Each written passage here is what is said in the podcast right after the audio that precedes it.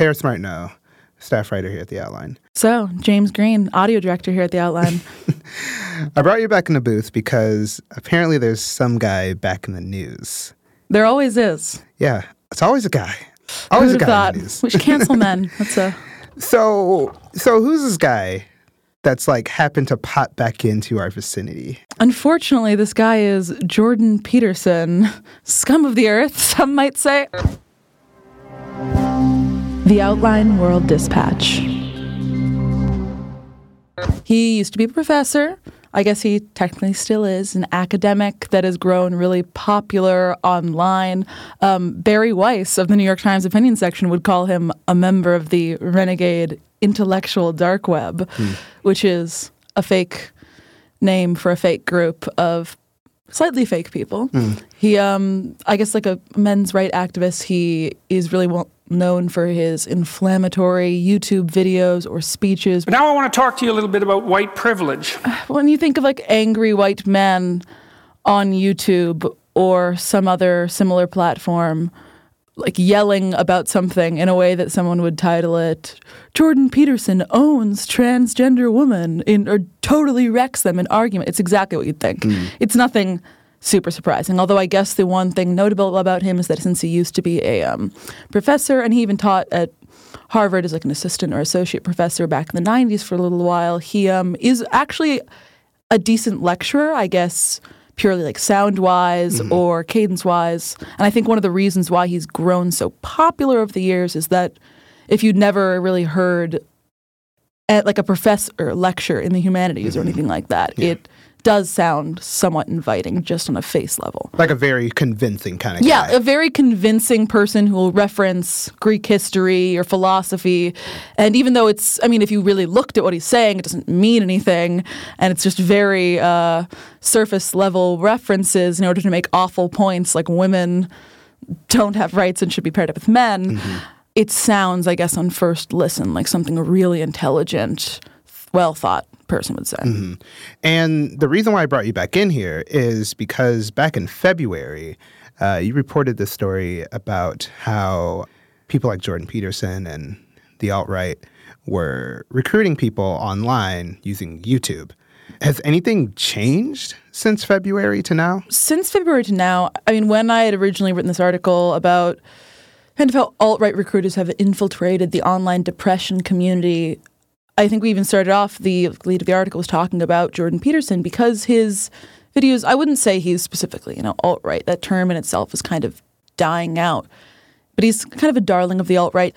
His videos, which are popular, often attract these sort of depressed people and then end up leading them into farther, uh, like more ideologically polarized viewpoints. And I guess since February, what has happened is that he's gone from being this person who's, you know, famous in the internet, famous in YouTube circles, famous in the gross corners of the internet we don't like to talk about in front of nice company, to getting not one, but two write ups in the New York Times, among other places. He was um, part of Bari Weiss's, who was a opinion editor and columnist for the New York Times opinion section. He was part of her piece, The Renegades of the Intellectual Dark Web. And then on May 18th, Nellie Bowles for the New York Times wrote a feature on him called Jordan Peterson, Custodian of the Patriarchy. Hmm. And it's a good piece. Nellie Bowles, she's one of the first like really high profile female reporters to, I guess, report or interview Jordan Peterson, which in itself is just complicated because any interview is uh, a little problematic. But it's one of those interviews where he talks a lot and she doesn't interrupt him, and you just see how absolutely batshit insane he is. And that's why like I thought it'd be a really good idea for the two of us to hop into the outline time machine. I love the Outline Time Machine. It's I my know. top five time machine. I just built it not too long ago. And we're going to travel back to February when you first joined us, talking about how Jordan Peterson and his videos somehow landed into your YouTube feed. It honestly, listening to it now again, seems a little not even naive. I mean, I, I feel like we could sense what was coming, but we were hoping that it wasn't going to come, that this is going to continue to spiral and grow more and more out of hand. But I think it's such an interesting piece to revisit. Yeah, it's a uh, it's a wild ride. Let's go back to that old episode and check it out. Have you seen any of these depression videos on YouTube by the alt right? You know, Paris, I can't say that I have. I would be concerned if you said yes. and don't judge me for the fact that I have seen one of these, but I I'm going I to show you a clip. Okay, cool. Who's this guy? So, Jordan Peterson wearing a Trump esque, way too big suit with a stupidly large tie. Jordan Peterson. He looks like a professor, maybe. This guy, like standing at a podium. He's talking about how nothing we do is meaningful. Anything. You've got no responsibility. Now you have to suffer because things are meaningless, but that's a small price to pay. Oh, for God, being I- able to be I wanna die. useless. And this video is called Advice for People with Depression. Everything you do matters. I don't want to listen to this guy about depression, but it looks like a lot of people have. This has like 600,000 views. And this is just a mirror of this. It's not even by him, it's by some, Well, if you buy that, then it's called bite sized philosophy. But there's no mucking around. He's screaming into a crowd, just gesturing wildly. Yeah, I feel like he's yelling at me. Yeah. This does not make me feel less depressed. This actually makes me feel more depressed. Yeah, it's um not super effective, but it's also it's intense and emotional. drag, right? The meaninglessness of life and all that existential angst. He spends a lot of this video um, talking about masculinity.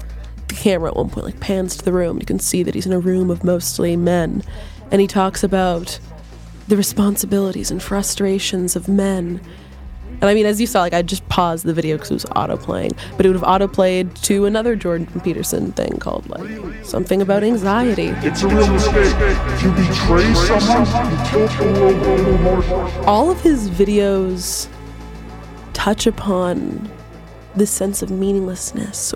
And then, if he's not talking about them in the context of depression or anxiety, he'll start talking about them in a larger sense. Relations between people, and then gets quickly racist, and then gets a little misogynistic, and then gets into eugenics.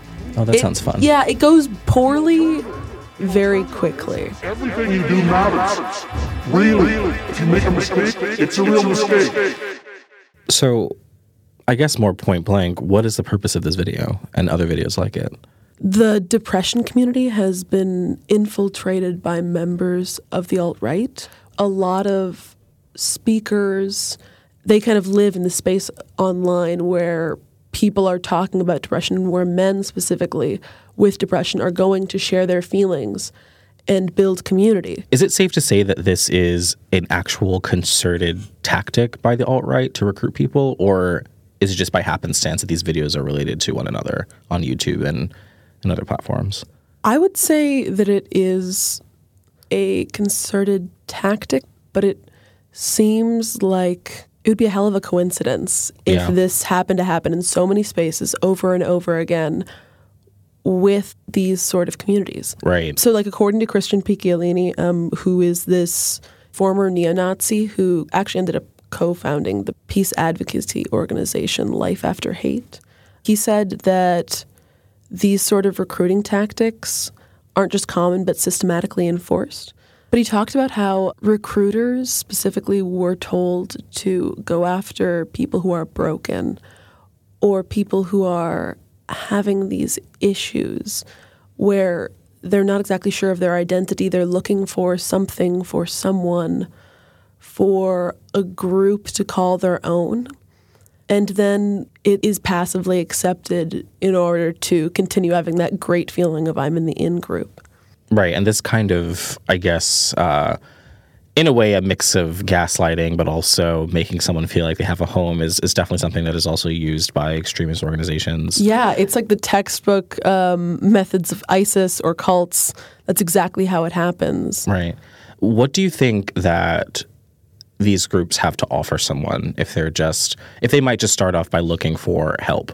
Um, you know, Yeah. what's well, the draw? I mean, it may seem like a huge leap to go from, oh, just being depressed and vulnerable to being part of a neo Nazi organization. But for these like, disillusioned and confused young men, these alt right groups will offer them two things that they have never been able to experience before or might have a serious lack of in the throes of depression, which are namely like acceptance and community. A lot of these primer videos, um, like the Peterson ones, or by other prominent speakers, emphasize um, the validity of these depressed individuals' experiences, specifically the um, validity of the male experience. By acknowledging that and giving them a space where they feel like their concerns and worries about that are recognized, they have, feel like they have a home or a community. Right. Just looking at the comments on on, on Jordan Peterson's video, for instance, I wasn't expecting it to be so positive. Like there, there's some pretty Oh, yeah. troubling things that he talks about in the video that are just, you know, maybe to you and me are just clearly insane. Yeah, they seem like, holy shit, how could nobody, how could you listen to this? Right, but like looking at the ratio of the video, it has like 15,000 likes compared to 318 um, dislikes. A lot of the comments are stuff like, this is one of the best, or this guy's beard is lit, uh, this is a culturally important video, this person is really, you know, speaking to my to my heart. He really gets it, he really gets yeah. me. Yeah, like I'm looking, I just looked them up while you were talking with it, and he said, one of these comments say, glad to be learning English at the same time learning about life. Life is so short. Thank you for everything, Jordan Peterson. Like, it seems exactly like what you would read about a cult in the fact that it's this group of people that are all brainwashed in a way to obsess over a figure, to think positively about, to have one specific line of thinking and follow that. Right, right. Does YouTube or Twitter really have any involvement with this? Like, are they actively trying to suss out when this wormhole gets too dangerous or when it just reaches to levels of misinformation and, and hatred that is just not what they want on the platform? YouTube recently has banned, they banned a neo Nazi organization um, that had been putting out some extremely vile videos. But that was after weeks of media reporting on it and constant flagging, and only after a series of three strikes. So I think that it would be incorrect to say that they have a stance against hate speech, but more occasionally they'll take a couple of players. Like, down. whenever it becomes in their best interest to Yeah. do something about it, which it usually isn't because these these videos get a being watched. crazy amount of views. That's the one thing is I I mean obviously all parts of the internet are bad in some way. That is just how the world works. But I had never realized the prominence of I'd never realized how popular YouTube videos like these get. Right. There will be some with upwards of a million views or in the high hundreds of thousands that have been posted recently. It's scary and sad.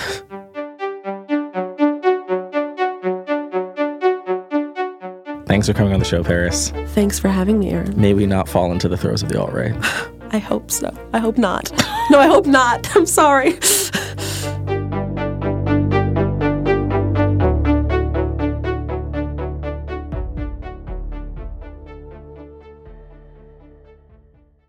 We've got a big responsibility to our stockholders. Our tobacco. Today you heard from Paris Martineau, a staff writer here at The Outline. Uh, Paris, where can people find you if they want to hear more about your reporting or read? Um, well, I mean, you can read more of my reporting, of course, on theoutline.com. And uh, follow me or check me out on Twitter at Paris Martineau, which is Paris and then M A R T I N E A U. And also Aaron Edwards, previously our special projects editor. Aaron is off to some new opportunities, and I miss him dearly every day. We all miss him. We're, we're going to live in this time machine now. We're going to live in Aaron Edwards' world. I hope you guys enjoy it. I know. Uh, so the Dispatch is produced and hosted by me, James T. Green, with production assistance by Rob Dozier. Woo, go Rob. Our theme is by the wonderful John Lagamarcino. By the way, if you're still listening, and I think Paris can agree with this, you should tweet at us. Send us all I the love I love. tweets. Yeah, Paris definitely loves All of tweets. them. She loves Twitter. We're at Outline Dispatch on Twitter. And for subscribers, I'll see you tomorrow with a brand new story.